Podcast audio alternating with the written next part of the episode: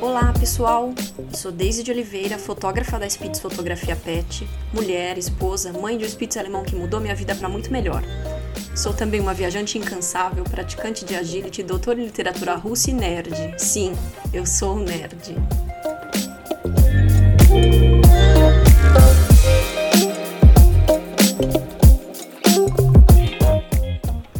Sejam muito bem-vindos.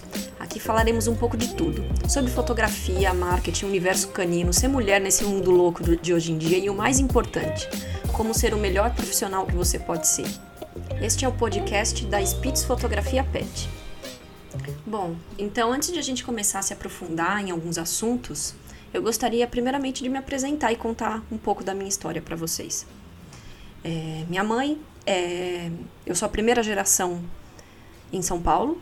Minha mãe era mineira, veio, se mudou para São Paulo com a família quando, quando criança, é, estudou pouquíssimo, é, não terminou o primário, é, foi dona de casa, depois de um tempo trabalhou na Philips, é, e o meu pai, nordestino, é, saiu de Sergipe, depois de ter feito o exército em Salvador, e veio para São Paulo e morar na casa da irmã mais velha e conheceu minha mãe na rua, onde os dois moravam. Se casaram, tiveram a minha irmã mais velha, meu irmão, que faleceu, ficou doente, é, ficou três anos de cama, faleceu, e logo em seguida, a minha mãe, aos 43 anos de idade, ficou grávida de mim. É... Ninguém, todo mundo achava que era. Ninguém imaginava que ela fosse estar grávida com essa idade, é, especialmente depois de ter perdido um filho. Então, foi uma mudança de, de energia, né? E aos, quando eu tinha dois anos de idade, minha mãe faleceu de câncer. Ela foi diagnosticada poucos meses antes e já estava muito avançado e não, não, teve, não teve jeito, não teve o que fazer. É, eu fui criada pelo meu pai, meu pai não me abandonou. É, minha irmã já morava Logo em seguida, ela, ela foi para a faculdade, mas ela me visitava aos finais de semana. Então, a recordação que eu tenho da minha mãe, ela não aparece para mim em, é, em, em sonhos. Eu não sei como é a voz dela, porque a gente não tem vídeos daquela época. Eu só conheço as fotos. Então, eu só sei que eu tenho os olhos puxadinhos dela por conta das fotos. As pessoas me contam coisas, mas ouvir de outras pessoas como sua mãe era tem sempre uma interpretação né, dessa, dessa, dessa pessoa que está te contando. Então acho que a foto é algo mais. É, ela não tem. Ela não tem intermédio de um, de um terceiro, né? Então a foto sempre foi importante para eu perceber como ela era. Então sempre foi algo que eu gostei muito. É, depois que minha mãe faleceu, eu eu já estava começando a falar, mas aí eu travei totalmente e fiquei gaga. fiquei gaga a ponto de não conseguir mais falar nada. E eu fiquei assim até a adolescência. Quando eu era criança, eu comecei a fazer fono, comecei a fazer terapia, porque além da gagueira eu tinha uma língua presa, eu não conseguia pronunciar o R. É, mas não porque eu tinha alguma questão física, mas porque realmente eu não sabia como eu tinha que movimentar a minha língua para poder falar o R. É, eu aprendi isso na fono, a gagueira eu tive que entender um pouco mais sobre mim, sobre os meus sentimentos, porque ela aparece, ainda um pouco aparece, quando eu estou muito nervosa, quando eu estou ansiosa, quando eu estou insegura então, a gagueira hoje em dia, é, embora ela esteja controlada, ela ainda me mostra é, e tenta me avisar como é que eu estou me sentindo. É, e aí, estudei. Minha irmã já havia, já havia é, passado no concurso para ser professora da USP. Então, ela passou a vida dela inteira fazendo a, a vida acadêmica e eu achava que eu ia fazer igual. Eu queria fazer igual. Então eu prestei o vestibular para letras, porque eu gostava muito de literatura, gostava muito de aprender línguas. Então eu resolvi fazer letras. Embora quando criança eu quisesse ser arqueóloga e paleontóloga, eu descobri na prática que isso não seria muito possível. É, na época, na época em que eu estava prestando vestibular, a única faculdade de arqueologia que tinha era ficava no Rio de Janeiro e meu pai não tinha condições de pagar. Os out as outras possibilidades eram só pós-graduação, que eu teria que fazer história ou antropologia, e aí eu achei que era algo muito distante para mim. E eu resolvi fazer letras. É, no primeiro ano de faculdade, eu me apaixonei pela literatura russa e decidi trilhar um caminho um pouco diferente das outras pessoas, que sempre buscam fazer inglês, espanhol, no máximo italiano, né? O francês. E resolvi fazer literatura russa. Para desespero da minha irmã.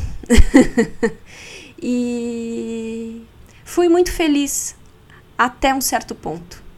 Eu realmente me apaixonei pela literatura, me apaixonei pelos livros, me apaixonei pela literatura e cultura russa. É, fiz a graduação, terminei o mestrado, terminei o mestrado já um pouco infeliz, já não querendo, já não, já não tinha aquela paixão de antes, mas eu não queria entregar os pontos. E por não entregar os, os pontos, eu decidi fazer um doutorado em literatura russa. É, entre o doutorado, ah, esqueci, entre o doutorado, entre o mestrado e o doutorado, depois que eu terminei a graduação, eu consegui uma bolsa de estudos para fazer uma parte do mestrado na França. Então, eu fui primeiro para a Rússia com o dinheirinho do meu próprio bolso, eu dava aulas de inglês.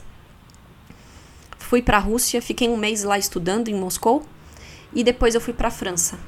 Fiz uma parte do, do, do mestrado lá, fiquei fluente em francês, aprendi muitas coisas, passei muito perrengue, mas foi muito importante para me mostrar um pouco da força que eu tenho. E aí, terminei o mestrado. No doutorado eu já estava muito infeliz, já sabia, eu já tinha certeza que eu não queria seguir a carreira acadêmica, mas estava completamente perdida. Eu só tinha feito aquilo a vida inteira. Eu não sabia o que fazer de diferente. Eu não sabia ter outra profissão. Foi aí que no primeiro ano de doutorado, meu marido, a gente, nós já, morar, já morávamos há três anos juntos, sem cachorro, e foi o maior tempo da minha vida que eu já fiquei sem cachorro, que para mim foi uma eternidade. E eu sempre, a gente sempre falava isso de ter um cachorro. E aí, uma amiga minha, uma grande amiga minha, é, pegou um Spitz alemão é, super fofinho, que não dava alergia na gente, gostava de ficar no colo.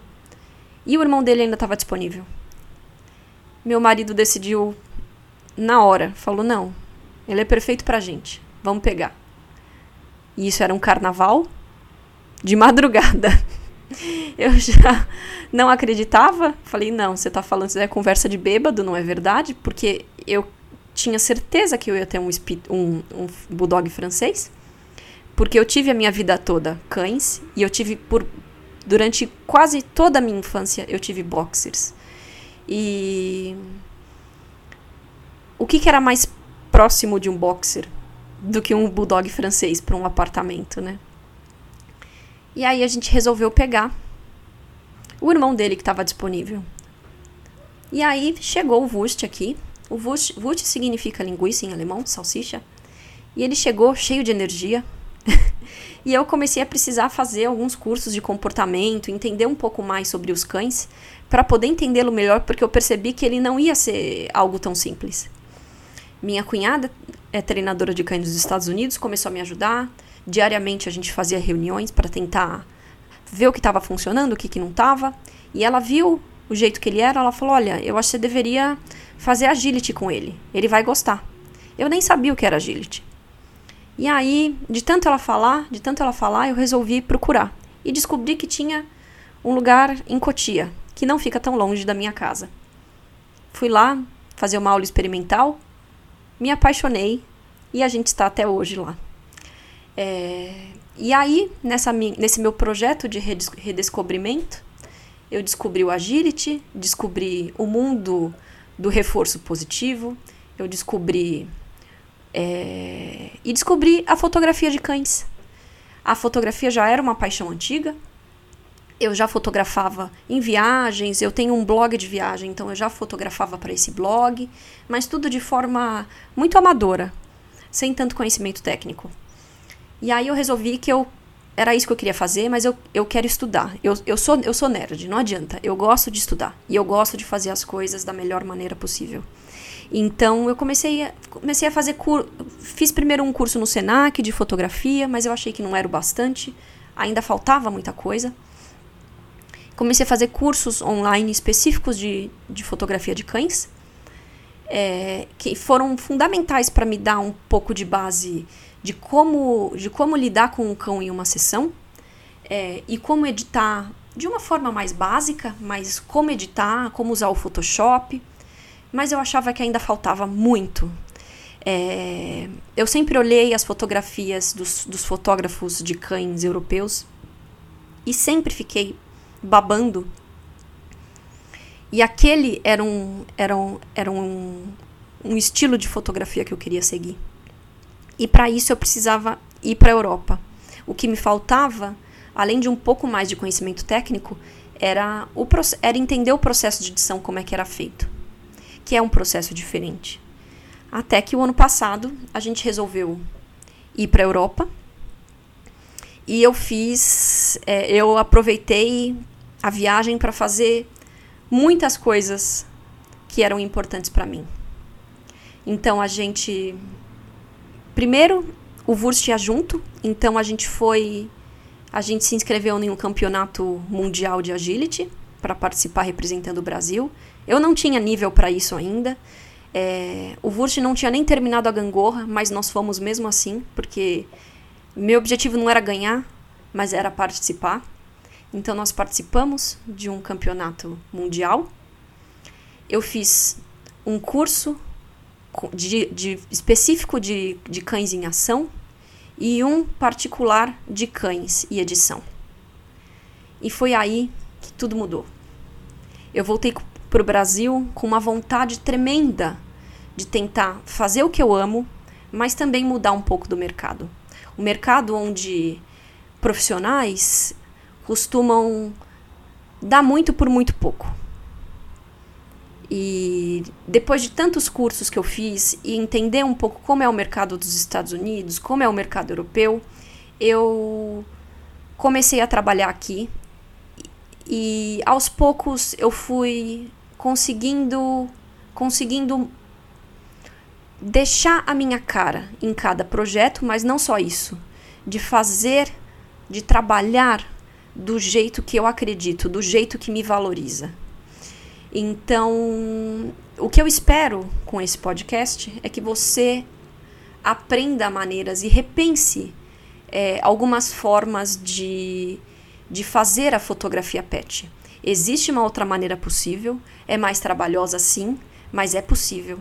E, e é isso. Então, assim, a fotografia é, foi, foi a minha salvação.